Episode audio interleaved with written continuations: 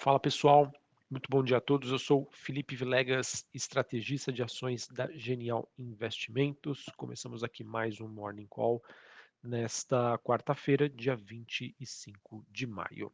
Bom, pessoal, quando a gente olha aqui para o desempenho dos principais ativos de risco, a gente tem um leve viés é, positivo, tá? mas é importante dizer que é, não temos uma direção única para os mercados algumas bolsas, commodities subindo, outras bolsas e commodities caindo, mas importante dizer que o mercado hoje se prepara para a divulgação da ata do último FONC, né? o FONC que é o Comitê de Política Monetária nos Estados Unidos. Essa ata será divulgada hoje às três horas da tarde, horário de Brasília, e acredito que isso possa trazer aí, na verdade tem potencial para trazer é, bastante volatilidade para os mercados hoje, com mais informações em relação ao que foi decidido na última reunião do Banco Central norte-americano. Importante dizer que amanhã a gente tem a divulgação do PIB dos Estados Unidos, referente ao primeiro trimestre de 2021, e os dados de inflação, né, o core do PCI, que são informações é, relacionadas à inflação dos Estados Unidos e que é bastante utilizada também pelos membros do Banco Central norte-americana e esses dados serão extremamente importantes aí para a definição sobre os possíveis próximos passos em relação à política monetária nos Estados Unidos, tá bom? Então, agenda entre hoje e amanhã, quinta-feira, uma agenda aí bastante significativa é, para o mercado que acompanha, na minha opinião, um dos principais temas de 2022, que é o processo de normalização monetária nos Estados Unidos. É, bom, falando aqui sobre o desempenho dos ativos, a gente teve um dia um pouco mais positivo para os mercados asiáticos. Bolsa chinesa em Xangai subindo 1,19, bolsa de Hong Kong alta de 0,30. Bolsa japonesa que fechou na contramão, queda de 0,26. Em relação às bolsas europeias, Londres, Paris, França, perdão, Londres, é, Paris na França, Frankfurt na Alemanha, altas em torno de 0,5%. Olhando para os futuros norte-americanos, a gente tem S&P no 0 a 0, Dow Jones caindo 0,10 e a Nasdaq subindo 0,13. VIX, que é aquele índice do medo, alta de 1% na região ali dos 30 pontos. Índice dólar, dólar index caindo, perdão, subindo 0,5% a 102 pontos. Taxa de juros de 10 anos nos Estados Unidos queda de 0,34 a 2,75. Bitcoin e outros criptoativos tendo aí um dia de recuperação. Bitcoin sobe 1,5%, ele que permanece ali na faixa entre os 29 a 30 mil dólares a unidade. Um dia um pouco mais positivo para o petróleo, que sobe 1,35.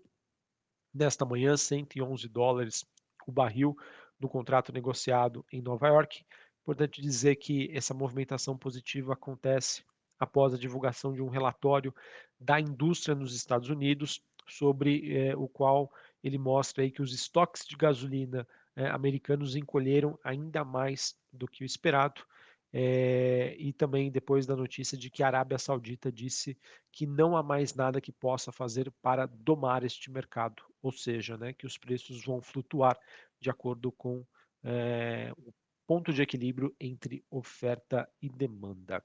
Além disso, olhando para o desempenho dos metais industriais negociados na Bolsa de Londres, a gente tem um dia negativo para o cobre, que recua mais de 1%, mesma movimentação para o níquel, ouro cai 0,73% e o minério de ferro negociado é, na Bolsa de Singapura tem um dia positivo, tá? Mas é importante dizer que a cotação do minério de ferro está bastante volátil. Na madrugada, né, o minério de ferro chegou a cair quase 4% e agora passa aí para um, um patamar de preços aí mais positivo. E no caso, o mercado monitora aí as autoridades chinesas, elas que teriam pedido com que bancos façam mais empréstimos, enquanto a mídia é, estatal enfatizou aí todas as preocupações do presidente Xi Jinping em relação à economia chinesa, ou seja, né, o mercado ainda bastante volátil. Bom, pessoal, sendo bem direto aqui ao ponto com vocês, essa manhã acaba sendo também aí de pouquíssimas novidades para o cenário. Conforme eu trouxe aí para vocês, a gente tem um pouquinho mais do mesmo. É, mercado realmente de olho aí na agenda é, do dia, né, pra, tanto para essa quarta-feira quanto para amanhã, quinta-feira, e acredito que isso possa ser realmente aí é, um trigger, né, ou seja, um catalisador que vai dar um direcionamento melhor aí para os preços dos ativos a nível global. Importante dizer também que ontem a gente teve mais um dia aí de forte pressão para as ações de crescimento barra tecnologia nos Estados Unidos. É, esse movimento ele foi influenciado bastante depois do resultado da, da, do aplicativo né, Snapchat na última segunda-feira, que divulgou que as suas vendas de publicidade digital estavam bem abaixo das expectativas, né? E isso acabou influenciando outras empresas do setor, né? Como o Facebook, o Twitter, o Google. É, só para vocês terem uma ideia, né? As ações ontem do Snapchat caíram em um dia 43%. 43%. Vejo como o mercado, né? Ele não está perdoando aí nenhum tipo de sinalização de que as empresas estão sendo impactadas aí por esse contexto macroeconômico é, que envolve aí menor crescimento econômico e mais inflação. É, bom, queria falar um pouquinho aí sobre o Brasil, aproveitando aí o tema inflação. Ontem a gente teve a divulgação dos dados do IPCA 15, ele que apresentou, infelizmente, ainda um quadro de inflação bastante desconfortável e elevado aqui para o Brasil, em que a qualidade do indicador de inflação ainda segue bastante ruim. Né? Núcleos e serviços ainda alto, mostrando que a inflação, infelizmente, no Brasil também ainda segue bastante disseminada, é, e isso faz com que o Banco Central brasileiro ainda tenha perspectivas de uma manutenção da taxa de juros, né, da Selic, nesse nível entre 13% e 14%, que deve persistir ainda por mais tempo, até que a inflação volte é, para o seu patamar de meta aí do Banco Central brasileiro. A gente teve ontem a votação do projeto que limita o ICMS de energia em combustíveis sendo adiada para hoje. E esse movimento aconteceu depois que líderes sugeriram aí um gatilho para que a União compense os entes federados caso a perda de arrecadação supere os 5%. E também, olhando aí para esse tema em relação ao contro controle de inflação, né, que vem também bastante dos combustíveis e que provocou uma alteração, né, uma mudança no CEO da Petrobras, é, existem matérias né, em que a imprensa estaria ventilando que o novo comando da Petrobras deve mudar o estatuto da empresa para que a União não precise aí compensar possíveis perdas geradas por alterações na política de preços. Essa informação, pessoal, é bastante especulativa. Não está nada confirmado, tá? Mas eu estou trazendo aqui para você porque é realmente um tema que me chamou bastante atenção, porque se isso acontecesse, seria bastante negativo para a Petrobras, tá bom? Então, existe um gap aí muito grande entre algo que está sendo ventilado, especulado e algo que vai acontecer. Mas como é aquilo, né? Onde a fumaça, a fogo, então, acho que é importante aí para você que é acionista da Petrobras que tenha uh, essa ciência de que isso poderia acontecer.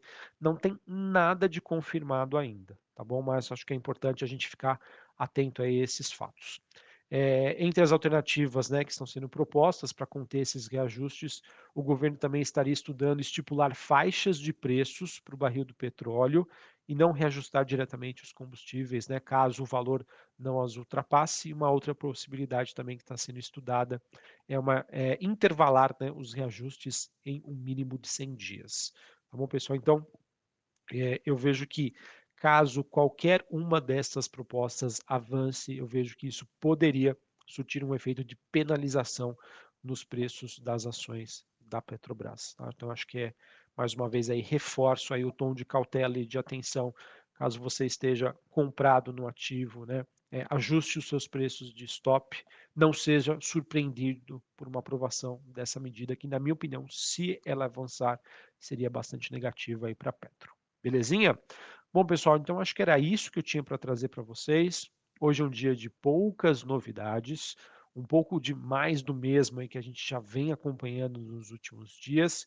Vamos monitorar então os próximos passos da agenda nos Estados Unidos e também essa questão aí sobre a força-tarefa do governo brasileiro em conter a inflação via subsídios, corte de impostos e também a intervenção em algumas empresas estratégicas principalmente a Petrobras. Uma ótima quarta para vocês, bom pregão a todos, até mais. Valeu.